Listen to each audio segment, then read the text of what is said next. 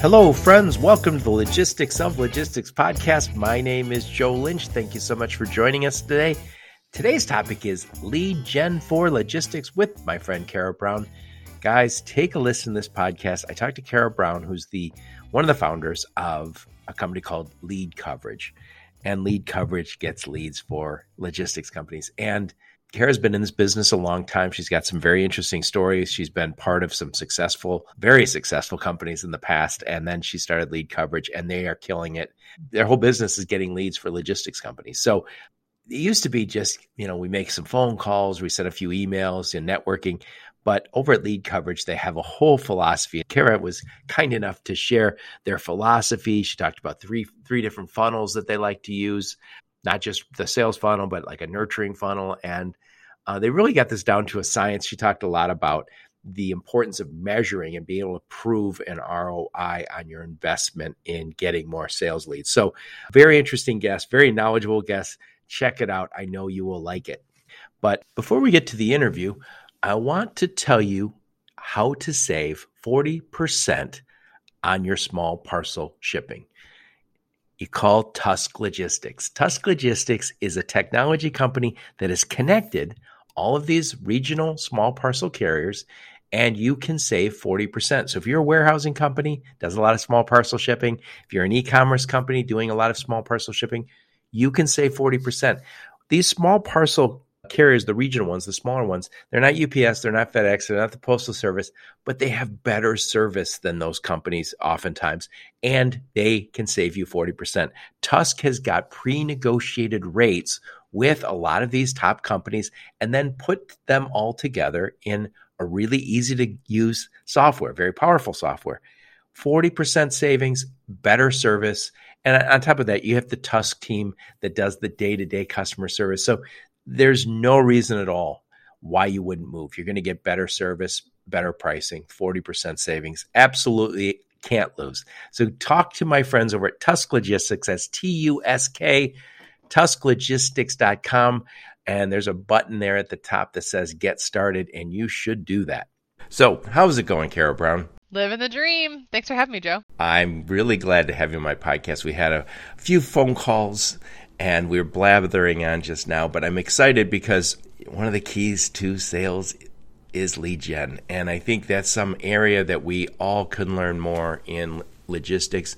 Uh, I, have done that business or tried to do that business, not to the level of success you guys have had over at your company, but I'm excited to talk to you and learn about what you guys are doing.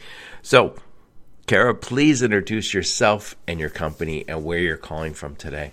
Yeah, happy to. I'm Kara Brown. I'm the CEO of LeadCoverage. I'm calling in from Atlanta, Georgia.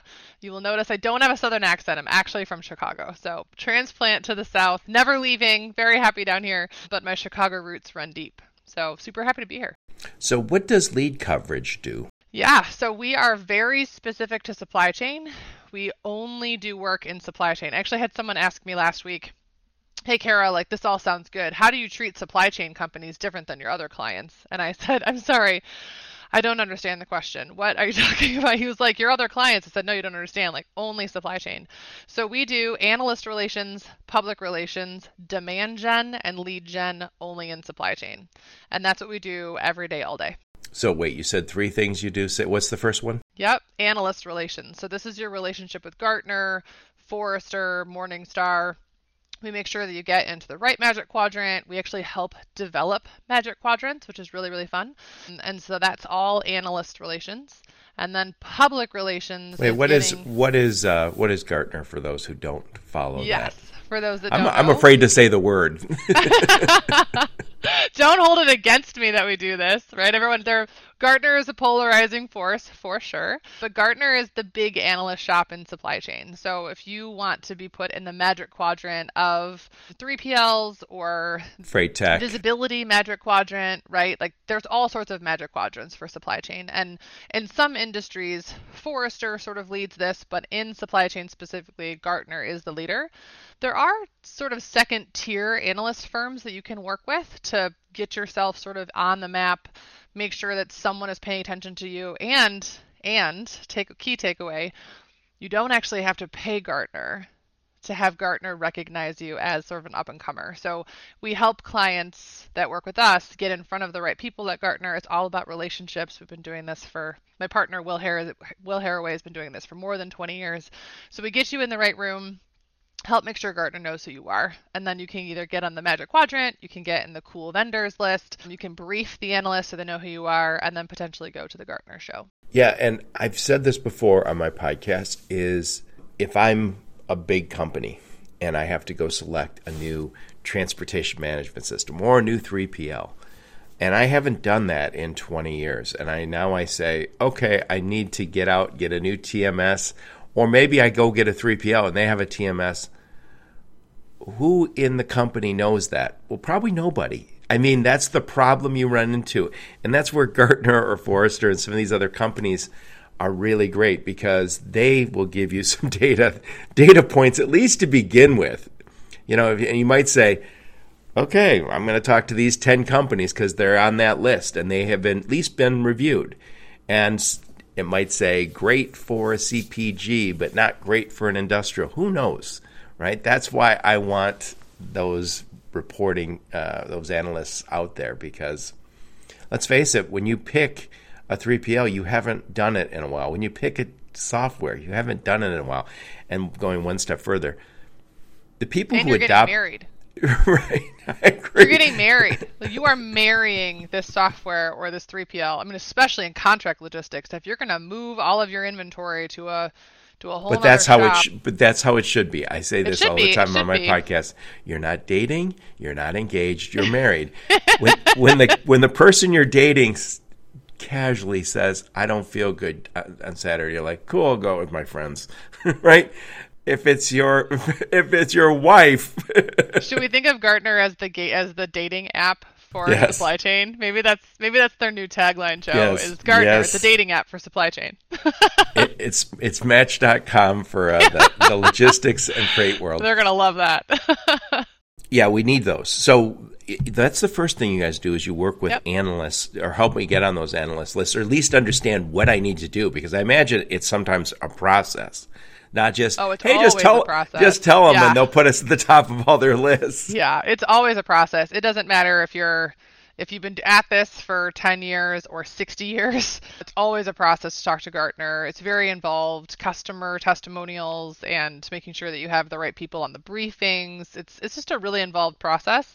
And nine times out of ten supply chain companies even the big ones don't have someone on staff that is this human right? It's often delegated to like a VP of communications or like an internal comms person, but we have an actual expertise in this only in supply chain. So that's sort of number one for us. And I shouldn't say um, I shouldn't say number one. It's the it's the first of the philosophy, right? So right. Analyst relations is very important to us, but public relations is just as important. And so this is getting you into supply and demand chain executive, inbound logistics, and not paid media. So not buying advertisements from them necessarily, although we do that too. But this is thought leadership content. So making sure that your executives are putting four to 800 words into supply and demand chain executive, inbound logistics, you know, supply chain dive, etc., material handling, things like that. So the public relations is important. We also do top tier PR. So this is Wall Street Journal, New York Times, CNBC. So uh, we don't promise the New York Times or the Wall Street Journal, but we have the relationships that if you have news that is top tier worthy, we can we can make that happen for you. And then we take that content and turn it into demand gen content. And then we actually have a team that will make the first dial. So if we've done the AR work, the PR work, the demand gen work, and then we have a bunch of warm leads that we need to follow up on, our team can actually make the first dial and put those into your sales team's hands. And that's what we do. Very nice, very nice. I, I will say I every morning when I open up my email, I get just dozens of emails a week, dozens. Some and before manifest, hundreds from PR companies, all saying, "Hey, talk to my person." And it's gotten really tight in the last few years, where it's at least related to my podcast. well, that's good. when I first started, and, and for a long time, I was like, "How do they even know how to find me? How, how would they know?" how do these people know where to find me? They're not in this business, but it seems as if we're having more and more companies seem to specialize in our business, and I no longer get, you know, the pizza company in California that wants to be on my podcast. Although I do Well, get that's that. a lot of self a lot of self-help gurus want to be on my podcast. And I'm a big I love that self-help stuff, but not for my podcast. So no, we are hyper specific to supply chain. So we will say no to clients really like retail, manufacturing. I had someone ask me the other day, so when you're done with supply chain or you feel like you've tapped the market, are you going to go horizontal and do manufacturing? And I was like, dude, it's a 2 trillion dollar market. Like I haven't even scratched the surface of this market. That's Let's so just stay where I am, right? Like stay in my lane. It's so, it's so true. Somebody said to me, um, it was a PR person um, not so long ago. They go, "So you do three podcasts a week just on logistics and supply chain stuff?" I go, "Yeah." They go, "And you're going to run out of topics." I go, "When?" You clearly don't know the space. Yeah, go, exactly. When? when? I go, I could cut it down to just purchasing or just over the road transportation and never run out or a million chunks of our business. But Agreed. anyway, so the you said the getting back to it, the three things you guys are doing. First off, it's the analyst relations, and then you do that. You said AR and PR. So what Yep, is public a- relations. Public relations, and then you mentioned the last one is lead gen. What is that? Yep. So demand gen and lead gen, we sort of smush these two together in logistics, which is fine. So this is anything that touches your funnel. So imagine we are a HubSpot diamond shop. You could be on Salesforce, Marketo, doesn't matter to us, but anything that touches the funnel. So this is inbound leads from paid media, inbound leads from trade shows, inbound leads from good folks like you that have have our clients on their podcast, etc., and then watching them go through the funnel.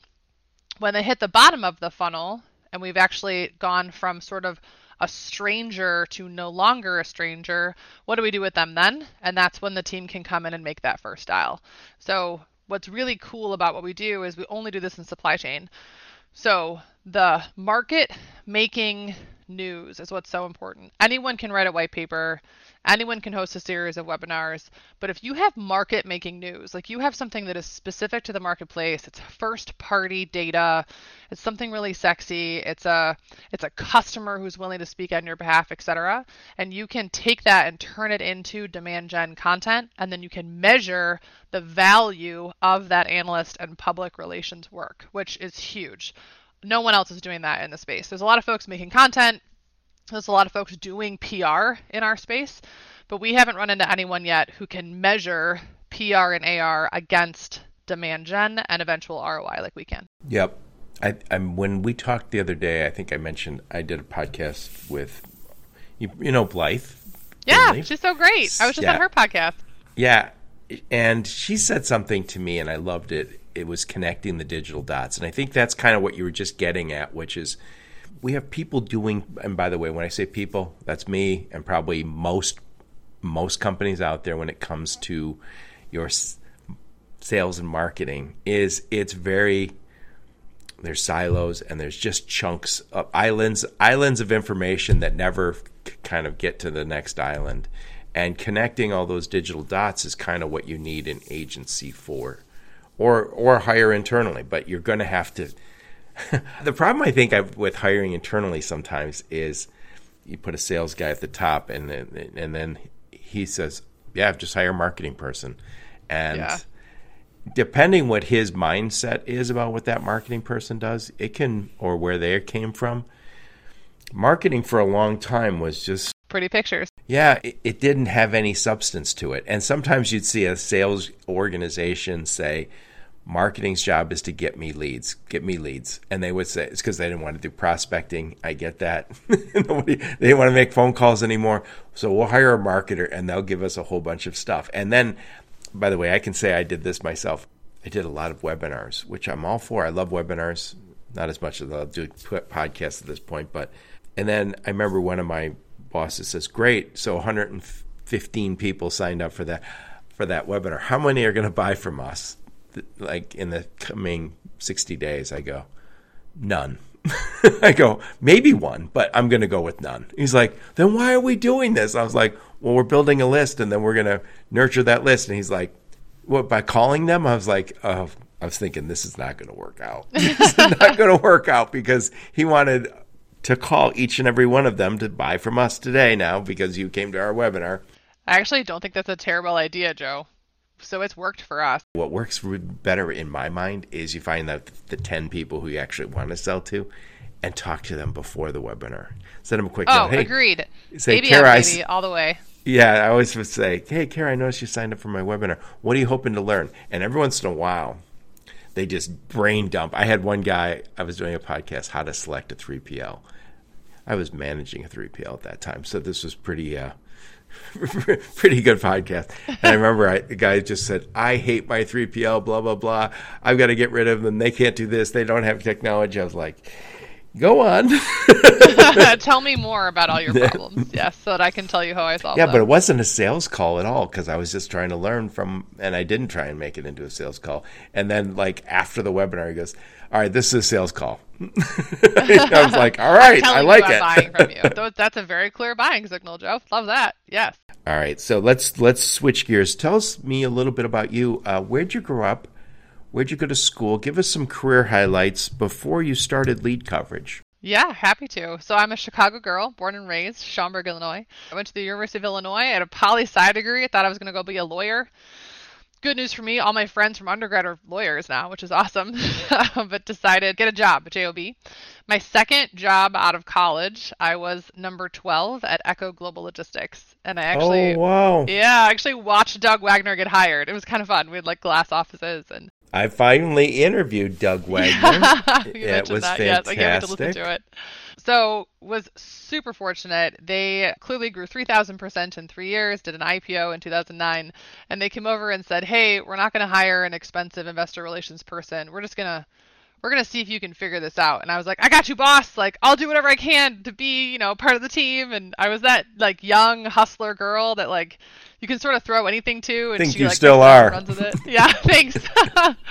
and so I was super super grateful for the opportunity to be part of that um, IPO team. So my name is actually on the IPO press release from 2009 for Echo. From there, I got picked up by OHL, which then became Geodis in Nashville. Now, were the, were those people from Echo? Which one? OHL? Where's OHL No. come from? super different. You know, I had done an IPO, so done is a strong word, but I'd been on that team, and so I, I got picked up. Right? They said, "Hey, come work for us," and so I did. So we moved to Nashville, and really great experience at the OHL team. Eventually, after I left, they were acquired by Geodis Wilson, now just Geodis, and so you know, did a really interesting stint there, mostly contract logistics. There's some really fun press stuff there too. Like they were in Nashville, so we taped a we taped a um a uh, music video in one of the warehouses, like like random stuff that was really fun, like Nashville based. And then back to Chicago to Pop Out Kids, which was you know sort of life Ah, stuff. very nice. Now, Yep. did were you working in logistics at that point, or were, had you moved into the marketing side? When I had got well, so the whole time I've been in marketing, I really Okay. besides a very short stint at Echo of like sort of being forced to make cold calls because it was everyone's job, I've really only done the marketing side of all things supply chain and logistics. But back in the day, we didn't have nearly the tools that we have now. So there was no HubSpot, right? We were making web pages on Dreamweaver and uploading crystal reports. Like, I'm old. so we were doing stuff sort of old school. I would also say that I don't think this industry knew what to do with marketing people. I, I think Yeah. they, they they were uh, just oh go go do marketing stuff, and um, I don't think there was always a sense because I know I've talked to people who work in marketing at different logistics companies, and it just seemed like for a long time it was well I was selling and then they made me head of marketing or I was the admin and now I'm head of marketing and I was like all right give it well, a roll Echo was a different experience because we were zero to one, right? There was nothing. When I got there, there was no website, there were no sell sheets. I mean, this is still in the days of like printing out sell sheets and walking to the. but this was an industry that did 100 phone calls a day each Yeah, person for sure. Oh yeah, we had a boiler room full of 22-year-old boys. It was the greatest time of my life. There was a catwalk, I mean a hallway, down the middle. I was 22 in the best shape of my life. I taught spin class in the basement. I mean, it was so it was it was the perfect sort of 20-something year old experience and the men that led that company were very kind to let me in and be a part of some of what they were doing and it was just an amazing experience. Plus, we were in the 600 West ecosystem, so you know, the Eric Lefkofsky and Brad Keywell were had started InnerWorkings. They were starting Groupon. I got to send the first Groupon email, which is oh, kind of yeah, random. They're, they're Wolverines, right? Yeah, yeah, Michigan boys. And so like it was it was an environment and an ecosystem for someone like me with the presence that I have, just like the amount of energy that I have. They were like, "You're awesome. We'll find something for you to do. We got this thing. We're gonna like." Actually, I went and I asked to get the job at Groupon. I said I'd really like to go work at Groupon, and uh, they were like, "Well, sure. Everyone wants to go do the cool new thing, but we're gonna do an IPO for this company, and we need you to do that." And I was like, "I don't know what that means, but I'm in. Like, let's go." So yeah. So the fo- the founders of Groupon previously founded Echo, right? Yeah, so Eric and Eric Lefkofsky and Brad Keywell are serial entrepreneurs. Now they're like serial investors. Yeah, and they were. I, I think on the Forbes 400 probably, but I think they were smart enough to get Doug Waggoner to come over and run the Echo for them. Yeah. That was a that was a masterstroke. Well, and yeah, it's it's interesting. I, I, I think we're seeing a transition in this space from we, the only way we get sales is we make 100 phone calls a day. And I would also say there's a lot of people who are my age and even younger who um, started brokerages on their own because they were really good at making 100 phone calls a day and they said i can do this on my own and they did and the approach they said was we make 100 phone calls a day. I think it's only in the last decade that there's been any budging in that and i remember being at a company where we hired a, a marketing person and the owner said how many phone calls did she make today? And i said oh, i don't think she made any. I said that's not what we hired her for and i said she's a marketer. And then he said, yeah, but how many phone calls is she going to make every day? I go, you saw her job description. She wrote it for us.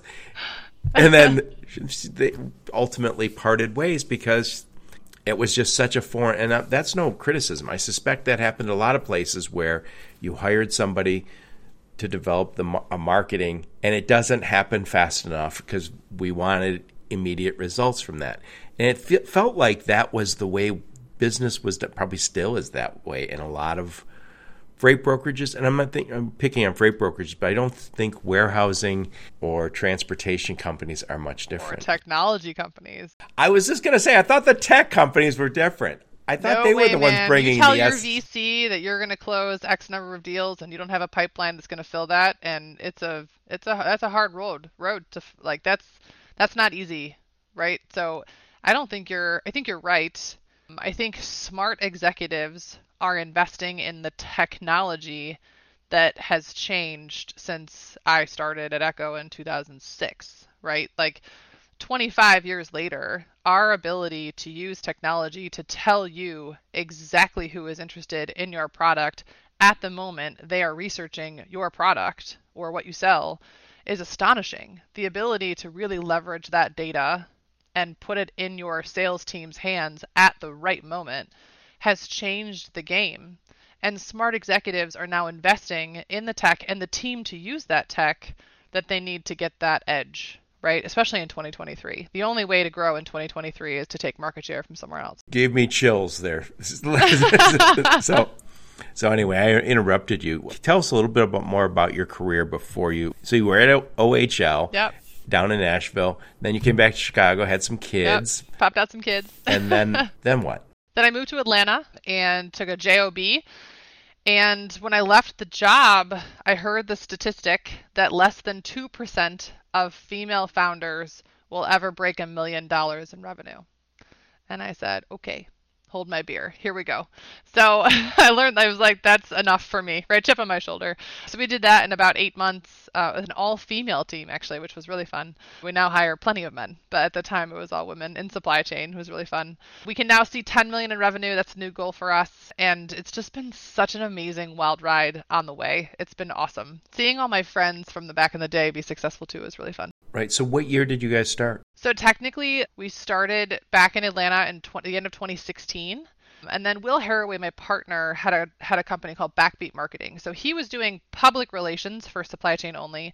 I was doing sort of HubSpot marketing, demand gen work for supply chain, and then we were paying each other back and forth to like do work for our clients. But this is really silly. Like neither one of us are big enough to like gobble the other up. Let's just become partners. So we did. So in 2019, we became like true partners to the marketplace. And now LeadCoverage is both of our groups together. So we're almost 30 strong. Sometimes some days it is 30 depending on the depending depending on are you all in this in, uh, office or are you one of those remote companies? Yes, we're 60%, about 60 to 70% in Atlanta. We're really trying hard to keep the team in Atlanta. It's just, it makes such a difference when you can just turn to someone in the office and solve a problem or ask a question. But we've got a bunch of folks that are Florida, North Carolina, etc. So it's really fun. I think somehow uh, I was just talking to a friend of mine who was called me and was talking to me about a lot of buildings that were built with the idea that we wouldn't go remote. So if you built a building before the pandemic, you knew about remote work, but you weren't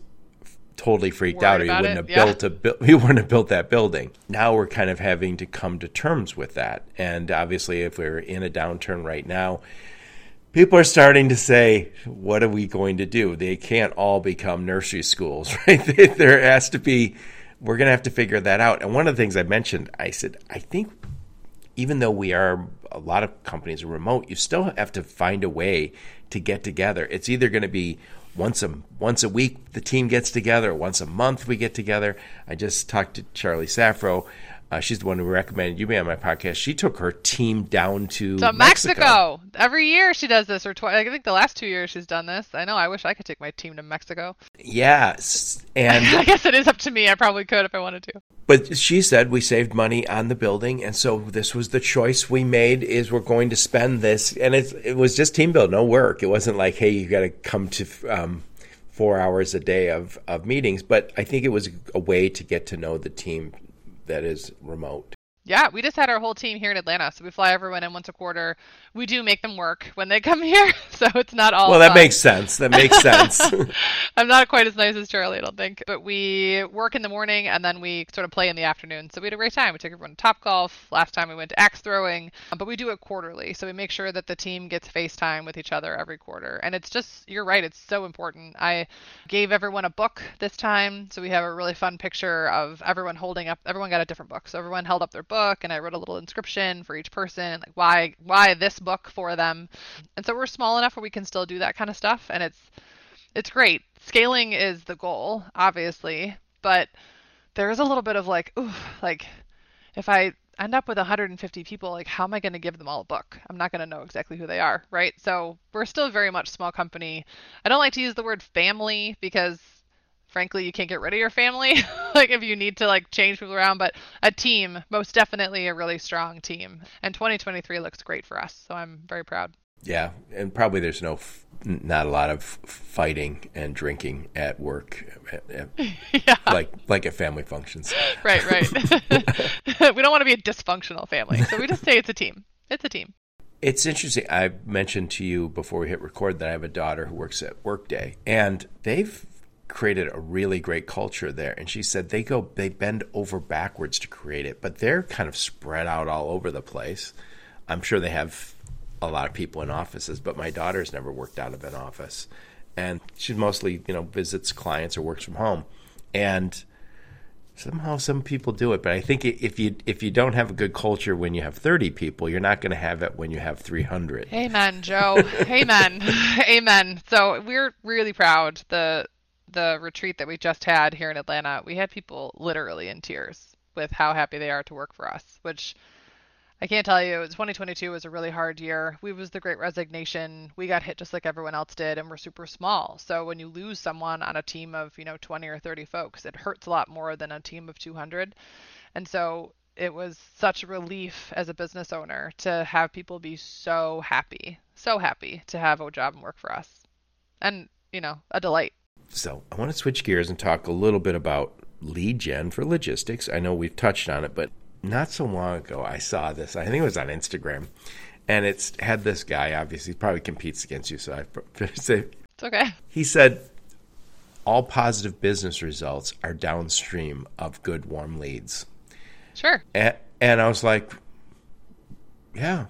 And what I've also say to people is, you have a sales problem, you have a revenue problem. And he goes, oh, no, I have this problem, that problem. I go, yeah, but if you had more sales, you had more revenue, you can pay to solve those other problems. Yeah. And so a lot of times you could just kind of boil everything down to if you get more sales, if you get, bet- you know, obviously the right clients, the right right revenue, but it solves a lot of problems. So you guys have a whole approach to doing this. And before we hit record, I said, well, I want to talk about a few things. You said, I have three things I want to talk about. So the first one was your philosophy. What is the what is the LeadCoverage philosophy about this? Happy to share it with you. We believe the path to growth and revenue is paved with buying signals. So much like your friend, right? People imagine the yellow brick road, and at the end of the yellow brick road is revenue. The yellow brick road is made of buying signals.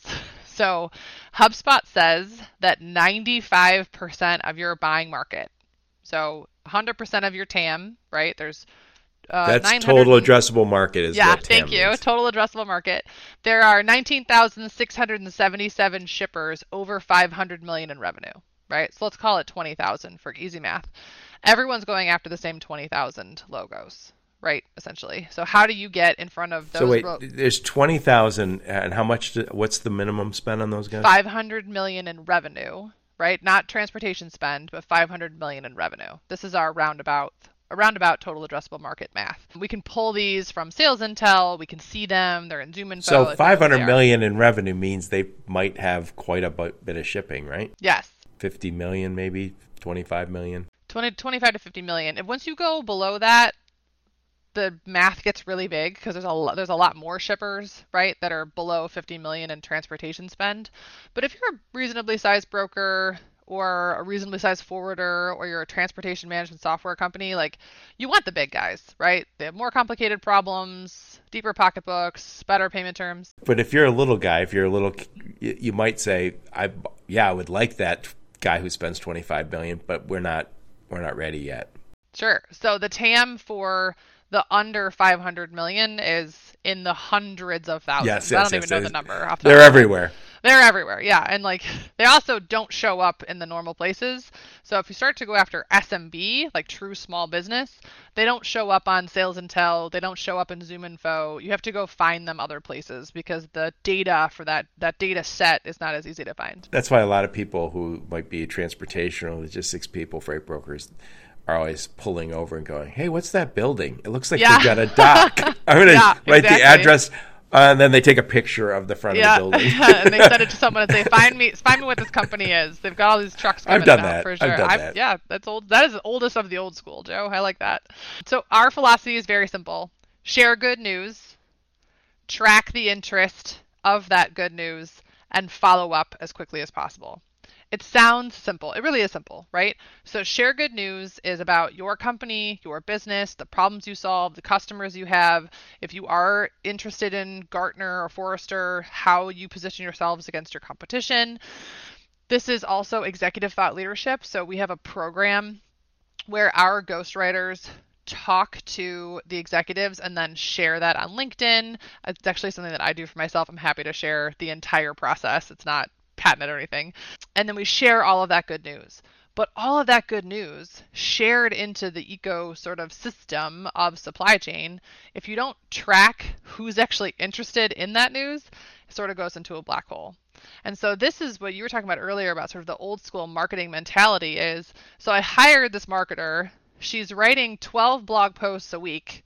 We've got all this content on our website and I have no leads to show for it. And I was one of those executives. That was my whole job, right? Was to understand how do I have this content going out there and yet track it and make sure that I can see the value of that content. And the democratization of technology tools like HubSpot, 6sense, Demandbase, Propensity, these amazing pieces of tech allow us to see, hey, Tyson Foods has looked at Sawgrass, XPO, and I don't know, Geodis in the last 30 days. They're looking for warehouse space. Those are clear buying signals.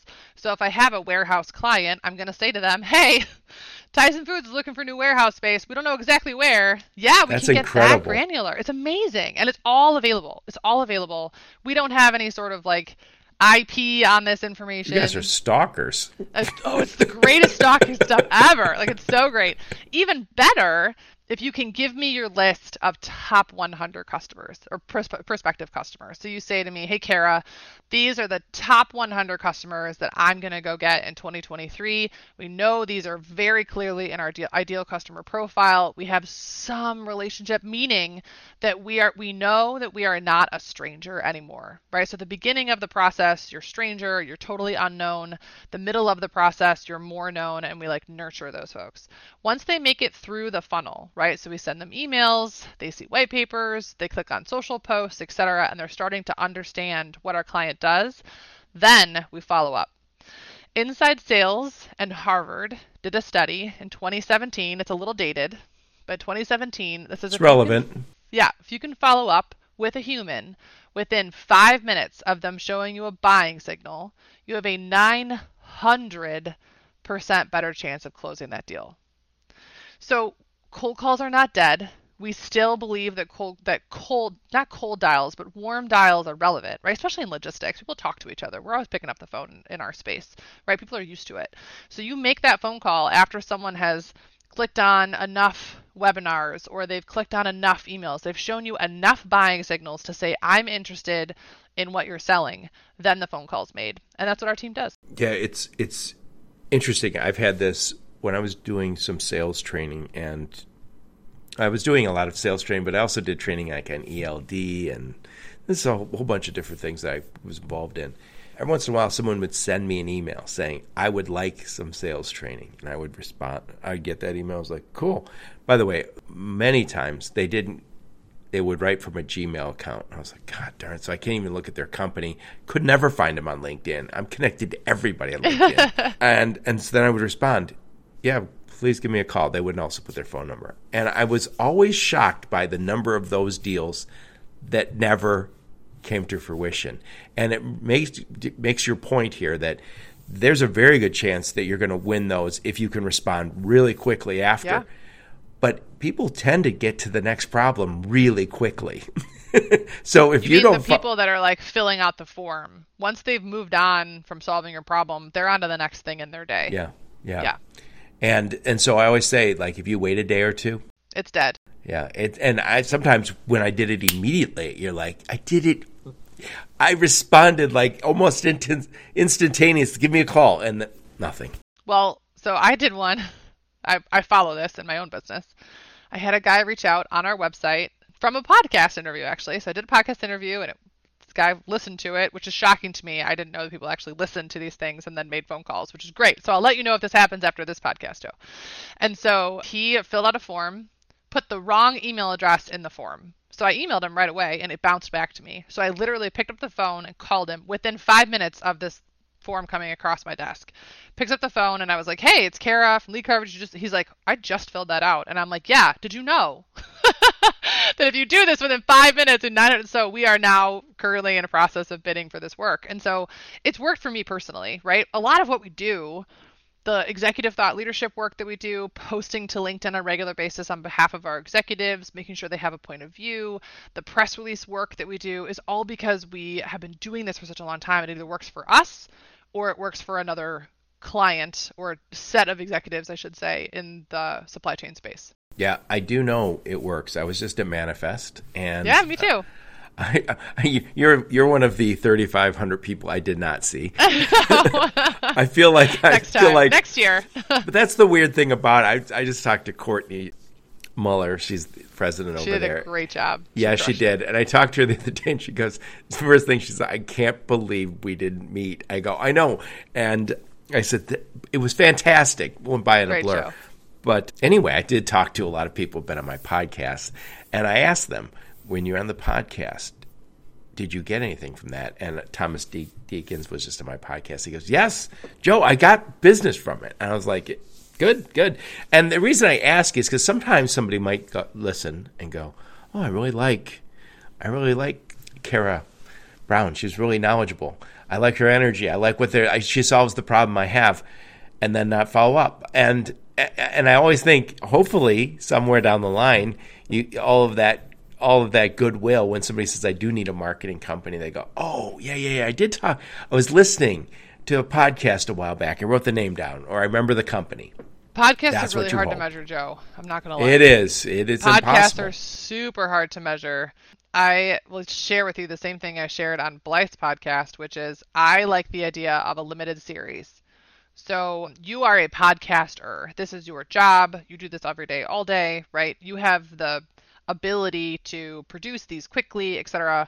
My, my clients don't, right? Like they don't have a podcast studio in their office. They don't do this for, you know, but a series of three to five hyper specific limited series podcast episodes could be phenomenal, right? Like there Yes. could be a really good return on investment for doing that because you're going to ask a partner to come on with you, maybe a customer to come on with you, talk about a very specific piece of content, and then share that widely. Much like you would a webinar, but I think we're all a little webinared out. Like, I don't want to get on another webinar, but I might listen to a limited series podcast I like the idea that um, the New York Times did this with 1619, and it's one of the highest rated podcasts of 2022, I think it was. Early early 2022, they did the limited series on 1619, and it's just it blew out all of the expectations for podcasts. So, big fan. Yeah, and um, I, I would suggest that that's not a bad idea to do the limited. If you want to do something on your own, you want to do it limited. And the reason I say that is, I started the podcast when I was still doing a lot of consulting, doing a lot of other work, and it was challenging. It was really challenging to find the time.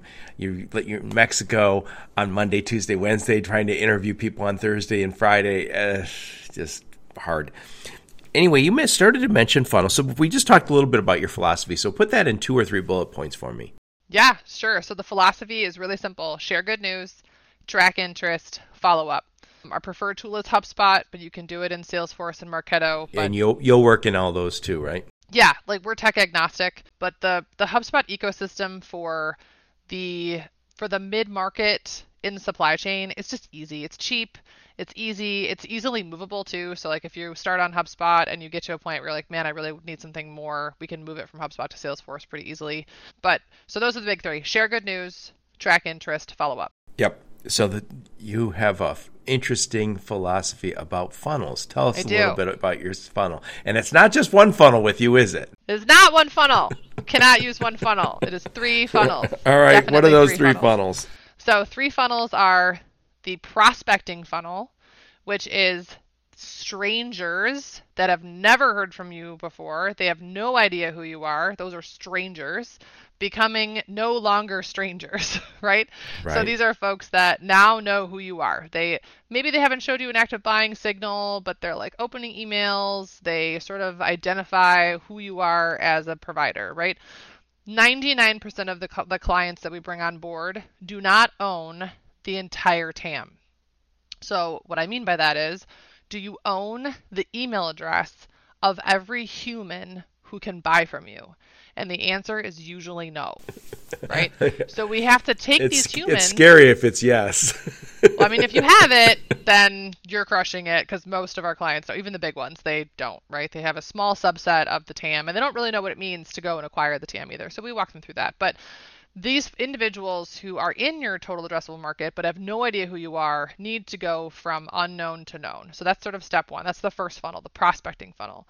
Once you've identified that they know who you are, then it's a nurture game, right? It's the nurture funnel. So this is the middle funnel. This is where I we spend it. 99% of our time, right? This is email nurture sequences, working with the sales team to make sure they're following up quickly, sending the appropriate messaging to the appropriate person, right? We've got buying committees and all kinds of sexy stuff that happen inside the CRM. This is the the real demand gen or revenue operations nuts and bolts comes into this phase or this funnel.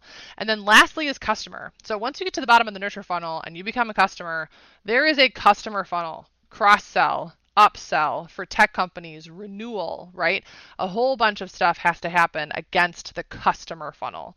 And so we believe that you market very differently to someone who has no idea who you are, right? Very cold record, cold lead then you do a customer. Super different marketing. And if you think about them all in one funnel, it's just going to sort of get things all muddled together. So we break them up and we decide what funnel is this particular human in, what where what what funnel is this company in, and how do we market to these people depending on where they are in our buying process. I love it. So prospecting funnel, that's taking strangers and making them at least acquaintances or friends. That's right, then that- that acquaintances. nur- then uh, the nurture funnel is where you spend most of your time. I love that too. Is in the past when I made just phone calls and somebody said, "Yeah, you know."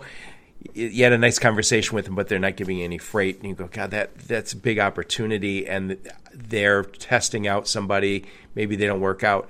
I don't want to just not call them right. for a while. This is a perfect opportunity for the nurture funnel. And I'll throw one other thing out there, and it, it occurs to me all the time when I get emails from people. I get on email lists, everybody does, and you get on those email lists for good reason because they had something you wanted to learn a little bit about.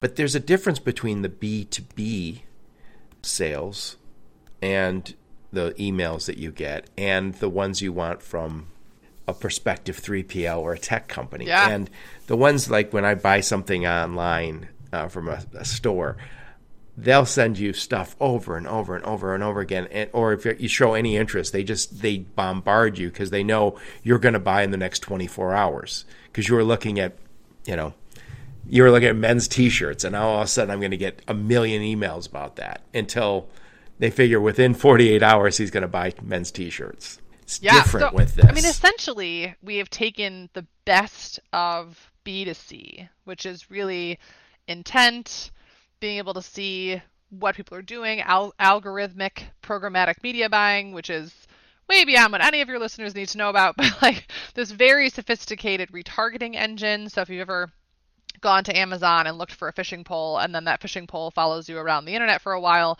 taking all of these things that B2C Oh, yeah. marketers have perfected and using them in the B2B environment. What's amazing about the B2B environment is the access to data. I know everything about you, Joe. I know everything about you. I'm a little creepy about it. It's okay. like I'm owning my creepiness. just don't tell but- anybody yeah, but I know where you live. I know your office location. I know sometimes, depending on the company, I know your last annual report. Your CEO has told the marketplace what he's going to do in the next 12 months. Like, I've got reports on finance, and I I can see the things that you're doing, right? And so I can put all of those into a prospectus inside my CRM, and then I can track your human activity against what you're looking for in the marketplace. And it's just wild what we can see these days. Yeah, it's it's funny when I talk to people on the phone. I'm, I watch mostly YouTube, and I was talking to Flock Freight. I was talking to or I had Oren Lansky on my podcast. Great. He is phenomenal. Loved him at Manifest. I describe him as a force of nature. He is amazing, and their B Corp stuff. I was I was blown away. I saw him and Chris Pickett just for a second at uh, Manifest, but I remember talking to him, and then I went, sat down, was watching YouTube on my TV, and Flock Freight's commercial pops up as the commercial on, and I was like, by the way, they they I think they have an award winning um, commercial. If you guys haven't already looked, maybe I'll look and put it in the show notes. But it's funny, I, I saw it only a few times, and I was thinking, yeah, that th- I should only see it a few times. I'm not a shipper. I'm a podcaster. So I saw it. It was great. But I guess what's interesting about that retargeting is there's a jewelry company by my house that has been showing me a commercial for six months. And I always think, your target's bad because I'm not buying jewelry. I'm not I'm not getting engaged. And it's all about getting engaged, getting engaged. I was like, Well, they don't know, Joe. Maybe you are going to get engaged. They, maybe they know. Some, they, they're hedging their bets.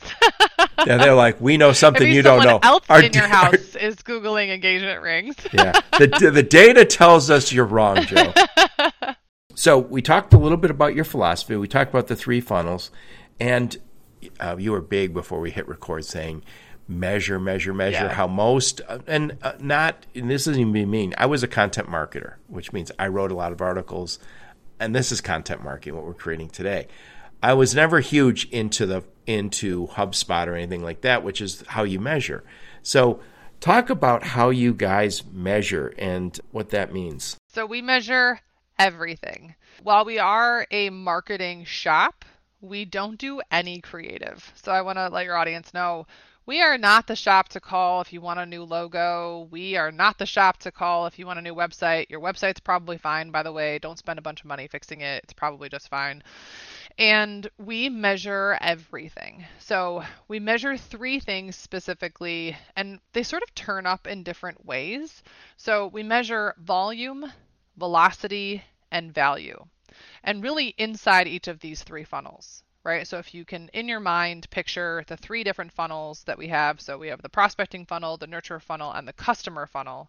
We then track volume of leads, the value of each lead, and the velocity that lead moves through the pipeline or customer, right, at all three phases of this funnel. And they can show up in different ways. So volume can show up as transactional versus enterprise, right? So transactional versus RFP, you know, contracted freight. Velocity can show up as top of funnel to middle of funnel, delta, so like how fast are they getting to the middle of the funnel? And volume can show up as anything from like top of funnel Google marketing leads delivered all the way to the way that a customer is renewing before the end of the contract engagement, right? So these show up in different ways. Mql to sql deltas. We do a ton of math so much math in our in our practice. But usually 9 times out of 10 it is something showing volume velocity and value in all three funnels. And that then helps us deliver board ready math for our clients. So whether you are PE backed and you've got board meeting once a quarter or VC backed and you're meeting with your board every month, they want to see what's happening, right? They want to see, show me top of funnel, show me what's happening with the buying cycle, show me what's happening with current customers. And if you break it down this way, we can literally put a slide together for prospecting engine, for the nurture engine and for the customer cross sell engine, and then show volume, velocity, and value metrics against each. It's a really easy way for us to come up with a set of KPIs that the marketer or the sales leader can then sort of show up the funnel or up their organization. Yep. And you know, I like when you talk about velocity or the sales cycle. I've run across this working with people in the in the past where they say, "We really want to get more strategic business, contract business with this kind of company, and they're larger companies that already have a 3PL. And so you can start looking and talking to all those companies. That is a much longer sales cycle than saying, Can I have two lanes? And for a long time I felt like there was no there was no difference in the way they did sales marketing for getting the biggest client and getting one load. We still this is still a challenge that we face. We we definitely face even in our bigger clients a one size fits all approach. Yeah. And so if somebody says to you, Hey, Kara, I, I heard you on Joe. He is so smart. I love that guy, and you were Everyone good too. and they said, help us get one of those 20,000 shippers that that is 500 million in sales. And you say, oh, okay, well, we, we can help you. Those companies typically already have, if they're doing 25 to 50 million in logistics spend every year, they might already have a number of people working with Well, them. They all do. Let's let's be real. Let's Joe. face it, they're The moving freight. They're moving freight. Yeah, and the only way to grow in 2023 is going to be to take market share from others. There's no new market share being created in 2023. The last two years is different, but coming into this year, So the problem you might have is if they say, "Give me that. I want that 500 million dollars. Those those those 20,000." That's and maybe what they're used to is getting the smaller guys. They, we do a whole bunch of mom and pop business. Well, there's a lot of small companies that do a lot of freight. That is where you're going to say that is a much longer sales cycle because those 3PL or those 3PL contracts or the technology contract or whatever contract comes up once a year or once every two years. So you're not just going to be put on a list and then a month or two they're going to call you. And so it's a much more sophisticated and a much longer sales cycle. So there is no one size fits all on that. Agreed. Agreed. I think the ability that we have now using technology to split your ideal customer profile. So oftentimes we'll split. So hey, these 10 billion plus are going to be super long sales cycles, right? Although contracts are getting shorter.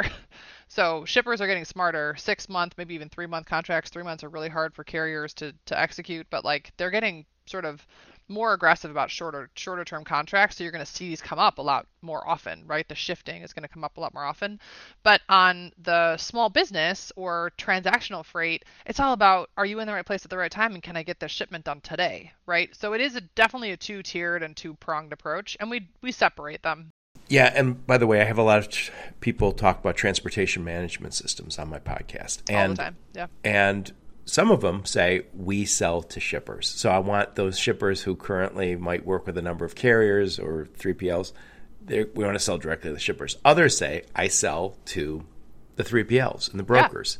And some do all three, but you have to recognize if you're doing all three, they all buy differently. They all buy on different time schedules. For sure. So you have to start to split those up into those customer segments. And that is where I think some companies get in trouble with their they're probably coming from a one size fits all when they get to your house, right? Yeah, I think the, the if I could give someone advice, right? Like they're going to become a customer and I could give them advice. I would say before you interact with someone like me, be very clear on who your customer is.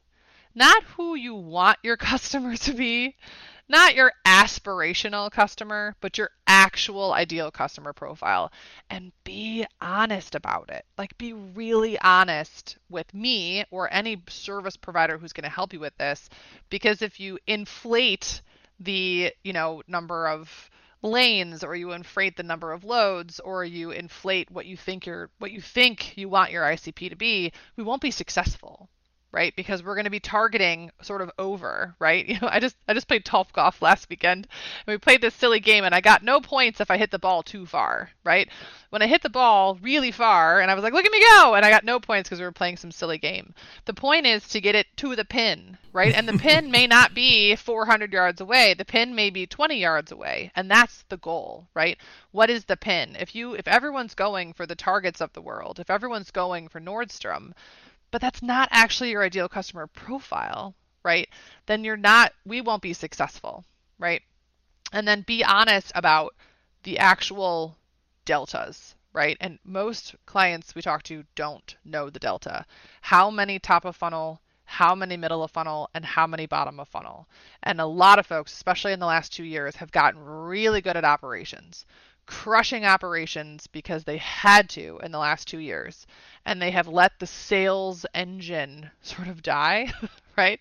And so we have to sort of restart this we got to pour some gas in we got to turn the engine back on we have to get people back into the habit of closing new logos not just operating the freight that gets put into your tms right?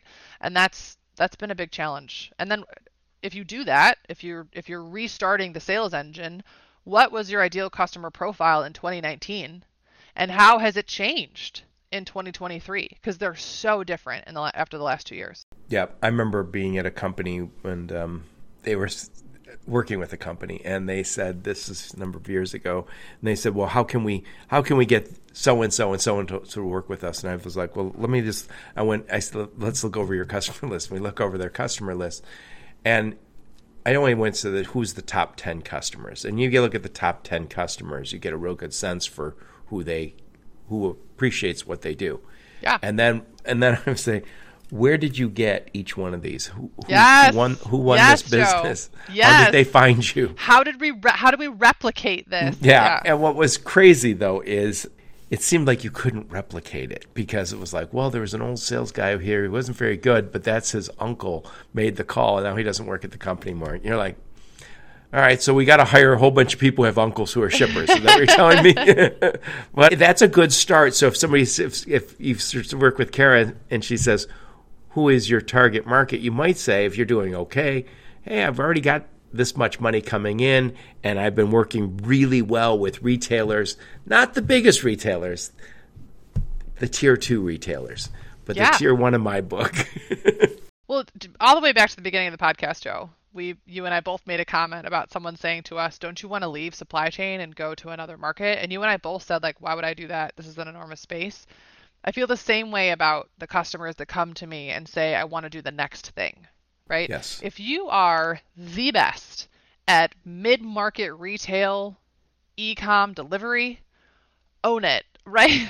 own it. Go get every single mid-market retail e-com. Like there's no reason to try to go up market or or down market, frankly. Just own what you're really good at. and I've said this before. Your website can say just that. We work with mid-size Yeah. e-com, right? And mid-size companies. that are do e-com or retail, whatever, whatever your specialty is. And then if somebody else calls you and says, "Hey, I know you don't specialize in what we do. Can you do this for us?" You can still Sure. say yes. Yeah, of course you can. Yeah, You're not gonna put it on your we do that website. too, right? Like, but I, I think you and I are saying the same thing, which is if you are the best at something, That's that's that you're changing. The best at it. That's changing. I feel like the whole industry is starting to say, "I want a niche." And by the way, it makes it so much easier. Whatever you're doing is, if you, I can make a call to Kara and say, "Hey, please work with. Uh, uh, I'd really like to work with you. I know you're a retailer, and we already work with Target, and we work with Dollar General, and we work with um, Bed Bath and Beyond." And we know the problems that they have, and I think you have similar problems. That's a lot better than saying, "Hi, Kara, this is Joe, and we specialize in shipping, and Right. uh, whatever you ship, we are We'll experts in it." the worst thing that I that we hear when we get into a client and we start these discovery conversations is who is your customer? Anyone that ships. Like that is Everybody. just not. that is yeah, I say it on my podcast all the time. If you say you're everything to everyone, you're probably no one to everyone. And everybody's eh. got the niche, right? Like it's it's part of the LeadCoverage value prop. Like we only do supply chain. So when we get on the phone and Will talks about his background from Manhattan, right? And all the things that he learned from the tech perspective early on in his career, and I talk about Echo and OHL and all the things that I did early in my career, they're like, "Oh, you get it. You get us. You get us." You totally get what we're talking about. We can hire you, and we don't have to tell you the difference between LTL and LCL.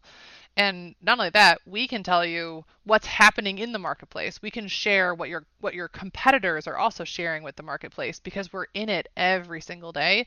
It's not 10% or 20% of our business, it is 100% of our business.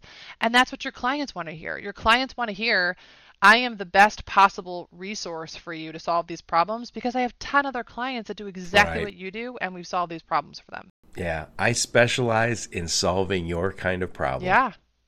And here are four examples. So I want to wrap this bad boy up. Give us some final thoughts on what lead gen in logistics can and should be. Gosh, we talked about so much. I think I'm gonna go back to the very beginning, and maybe we was talk- we were talking about this before we hit record. There are many, many groups that will create content for logistics, right? There are wonderful, wonderful content creators in the space, and we partner with them. But the measurement of that content and the measurement of the impact of that content is more important than the content itself.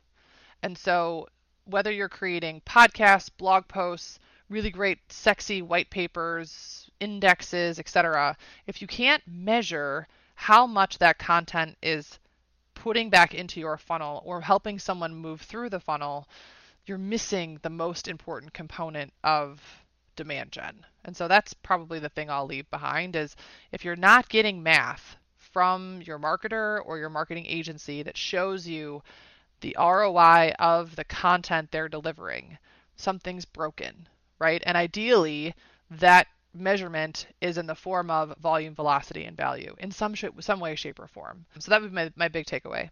Yep, and that can, I, I love the way Blythe said it, connecting the digital dots. Yes, for sure. Yeah, and, again, most so of us don't have that. We have, yeah, that it is complicated, and that's why it get, doesn't get done. That's why we have little little silos of information, little silos of value that we provide, but it, they're uh, not connected. We call it random acts of marketing. if you're- if that you're is brilliant. That is So brilliant. silly. If you're deciding to go to a trade show two weeks before the trade show, that is a random act of marketing. like random acts of marketing are not measurable and maybe you'll get something out of them you probably won't like it's just most people that we talk to are executing random acts of marketing that are not measurable Yep. Yep.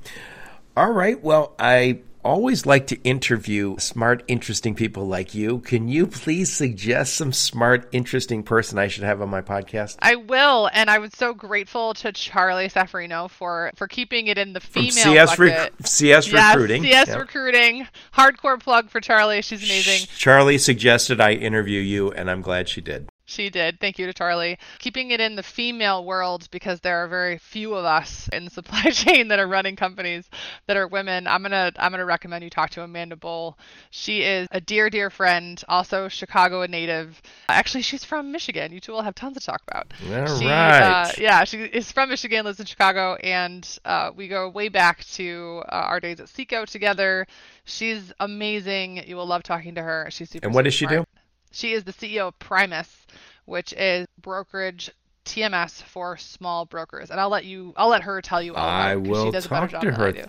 I have not heard of Primus, and I look forward to learning about it. There's always a new TMS to learn about. There, yeah, there's for sure another one around the corner all the time. Yeah. So, thank you so much for being on my podcast. I really appreciate you taking the time, and I love what you had to say. Again, I think I'm not just saying this because you're on my podcast. I really do feel like if you don't have someone like Kara in your corner, you need to get someone like Kara in your corner because it is complicated and there is technologies and it, it feels like in the last 10 years this has become so much more sophisticated. It used to be, oh, we did a webinar and that's our marketing. We got 100 names. And we do a webinar once a month. That was yesterday. Today it is so much more sophisticated and connected and and I think it's more valuable than ever before. And I but it has to be done by the right people. It's just like anything else. It's just the, the sophistication and the the value has increased. Yeah, well, we're happy to share too. We I post to LinkedIn probably two or three times a week. Sometimes it's just about being a woman in business, but a lot of times it's about best practices and things that we're hearing and learning in the space. So we are open and happy to have chats even with folks that aren't looking to buy from us just to share best practices. We like to educate as much as, you know, do work for really good people. Yep.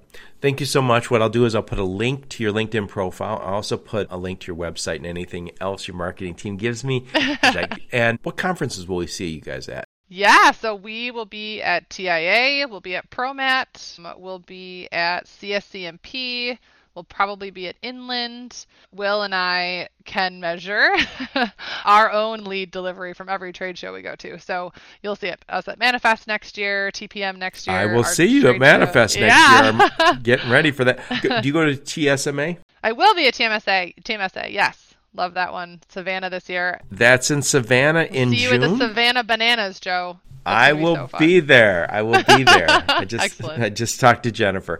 Thank you so much. I really appreciate This you taking really the time. great. Thanks for your time, Joe. Appreciate it very much. Have a good one. Yep. And thank all of you for listening to my podcast. Your support's very much appreciated. Until next time, onward and upward. You have been listening to the Logistics of Logistics podcast, where we engage with leaders in the logistics and supply chain community. If you like what you hear, please subscribe, hit the like button, and leave us a nice review on Apple or Spotify or wherever else you listen. Also, please check out our videos on YouTube and connect with us on LinkedIn. We're very big on LinkedIn. And you can also reach us on the logisticsoflogistics.com, our website.